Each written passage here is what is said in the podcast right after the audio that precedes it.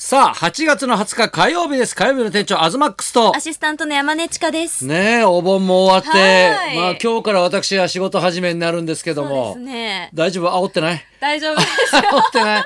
いや、このお盆中ずっとあの煽り運転のニュースばっかりだったじゃない。そればっかり今朝も。ね、はい。普段ねあんま車運転しないんだけど、俺今日こうビバリーに来る時久々に車運転したのよ、はい。で俺の車もね白の四駆なわけよ。そしたら運転してたらさ、はいなんかみんなあのー何 車線変更する時すげえどいてくれんな？みたいな、はい。だからあの映像みんな見てるからちょっと今白い車ね四駆がちょっと怖いと思ってんじゃないかみたいなぐらい、怖がられてますね。まあ、こっちの勝手な思い込みかもしんないけどなんかちょっと影響あるんじゃないかなとかさ、ちょっと思っちゃうぐらいですよ。うんそれだけ大きくどう？です取り上げられてます。お盆休みなんかしてましたか？いや、私は鳥取地元に帰りました。鳥取。だっけ島根だっけ？え鳥あ取です。ね。おうおうおう。まあ家族でドライブしたりとか、親戚に会ったりね、お友達に会ったりとか、ええまあいろいろしましたけど、はいはい。あのひまわり畑にうん。行ったんですよ。ひまわり畑？はい。あの、インスタ映えなあーなるほどね。写真を撮ろうと。休みの間もね、だからインスタのフォロワー数はねいや頑張ってね増やそうと思って映える写真を撮りに行って、まあ、青空があって、はいはいはい。で綺麗なひまわりがあって、ええで、ええユニクロのはい。S サイズはい。のちょっとぴっちりした白 T シャツはいはい。を着てったんですよ。はい。でそれで腕をこう上げて、ええちょっとこう太陽にこう顔を向けて眩しはいはいいぜみたいなええ。写真を撮って。はい。こうインスタグラムに上げたら、はなんかコメントくださる方って、はい。結構同じ方が多いのでファンの方で、大体うんうん。覚えてくるんですよ、このはいはい。アイコンの方、この方だなとかって、うんうん。けどなんか見慣れないアイコンがあってで、まあ、見たらビバリーいつも聞いてます。あら嬉しいじゃない。で、はいビバリストさんだったんですけど、こう前ここのトークでうん。私こう、あのお胸のマッサージにこう頑張って大きくしたいからっていう話をちょっと前に何回かしてたんですけど、その効果あったんじゃないっていうコメントが あってまあ普通に。胸がちょっとでかくなってんじゃないかと。そうこう、まあ、腕を上げてたのもあって、ええちょっとそう見えたんだと思うんですけど、はいはいまあ、まずこう私のこうフフリートーク、はい。拙いトークを覚えててくださったことのええ嬉しさと、はい。まあ覚えてるのそれかいっていう。いいじゃない。だって自分がさ、ね。月に1回おっぱいトークするから それはちょっともう名物になってきてんじゃないですか、もそれ。それやっぱ嬉しかったですね。嬉しかったですかやっぱ、はいコメントだからもう大きくなってんじゃないっていうのはい。も効果が出てる証拠の一つですからね。そうだと思います、ええだから本当にありがとうございますとそれがお盆の鳥取の感想でもな家族の感想でも何でもないねこれね、結構私の中で大きいニュースでした。だったですか。はい。東さんどうでまあ、した、私はねこあのこの夏別荘ができましたんでね。ねえお話しされてまあ、ましたけど、私あの家族旅行にはい。行ってきたんですけど、まあ、うちの家族旅行ってね大体家族じゃない人が結構多いんですよ。だからうちのマネージャーも行くし ね金沢もなんか知んないけどねね作家の金沢も行くしなんか今年はなんかねあの健介ねあの、はい。ファイヤーヒップスのメンバーの。そう健介も来てはい。西野大成君も来て。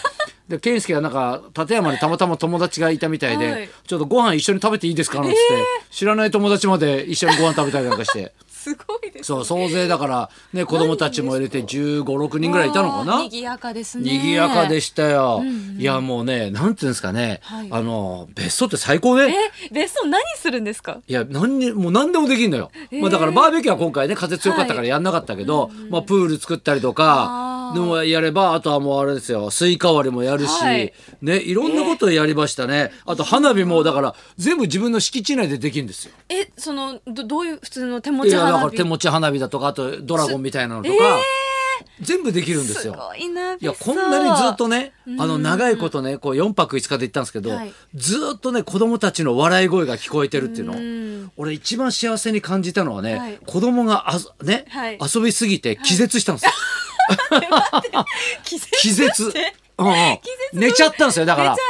お風呂に入ってるやすさんがね、うちの子供子供ねあのお風呂に入れてる最中に、なんかもう気絶しちゃったんだよね。寝ちゃったんだよ寝た。いやだからその後だから、もう動かないから、もう俺がねその抱っこして、ね、風呂から出して、その何？髪の毛をはい。タオルドライして体拭いて、はい。クリーム塗って、はい。ね、パンツをね履かし、うん。下着を着させ、うんパジャマを着させ、うん。ドライヤーではい。ずっと髪の毛を乾かすんだけど、はい。全然ピクリとも起きないの。それえ気絶してるから。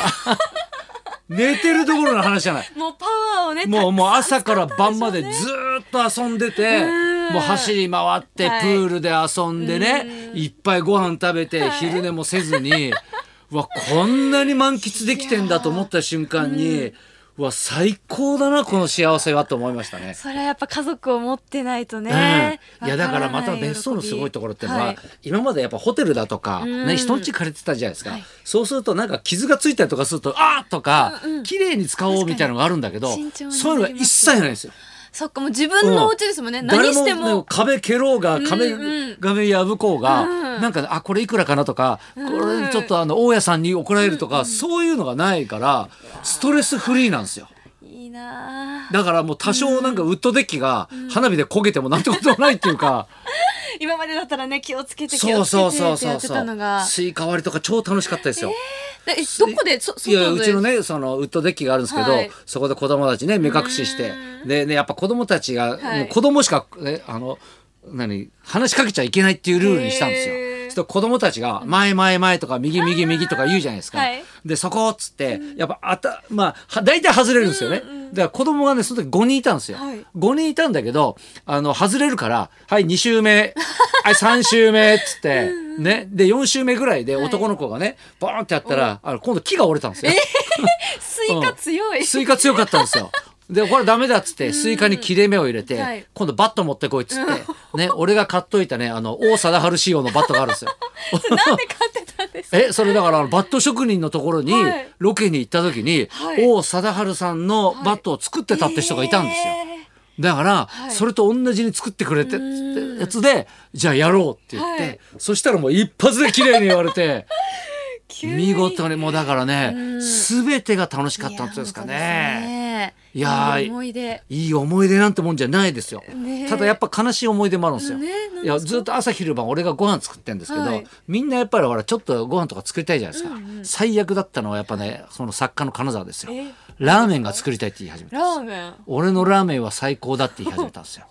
でスーパー一緒に行った時に、魚のアラとかすげえいっぱい買ってきて煮込む用のスでープみたいな20リッターの寸胴でスープを炊くんですけど、はいそのスープが臭いんですよ。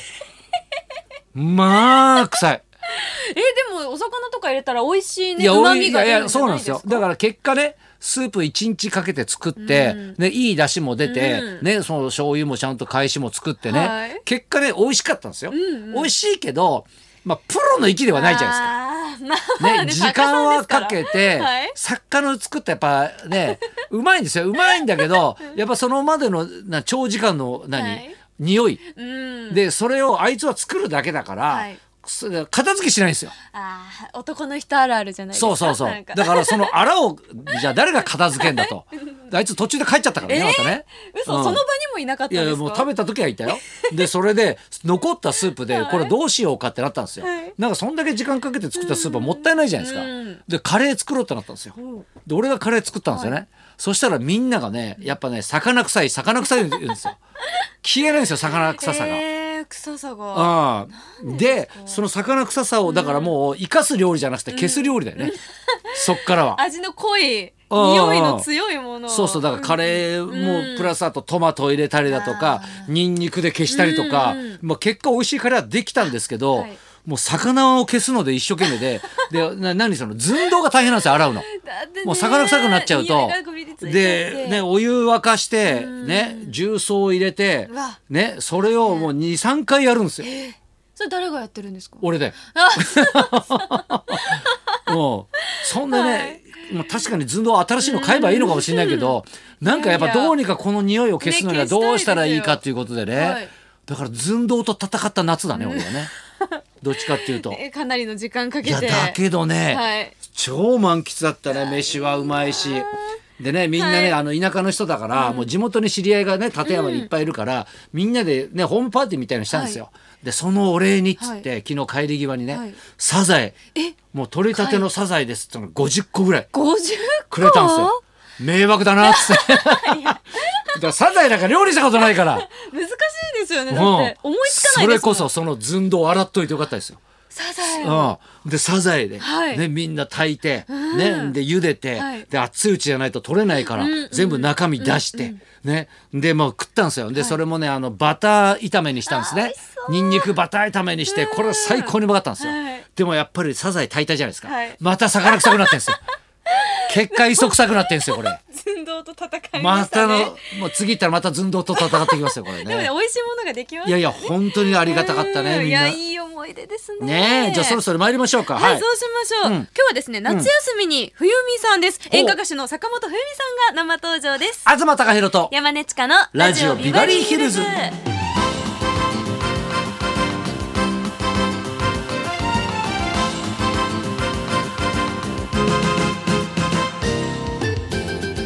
のゲストは演歌歌手の坂本冬美さん。男性の気持ちを歌ったいわゆる男歌から夜桜お七などの女歌、さらにカバー曲「また君に恋してる」などさまざまな名曲を歌い上げる演歌の女王です、はい。名前のごとくクールな美しさで暑い夏に涼しい風を吹き込んでくれることでしょう。坂本冬美さんこの後12時からの登場です、はいそんな今度で今日も1時まで生放送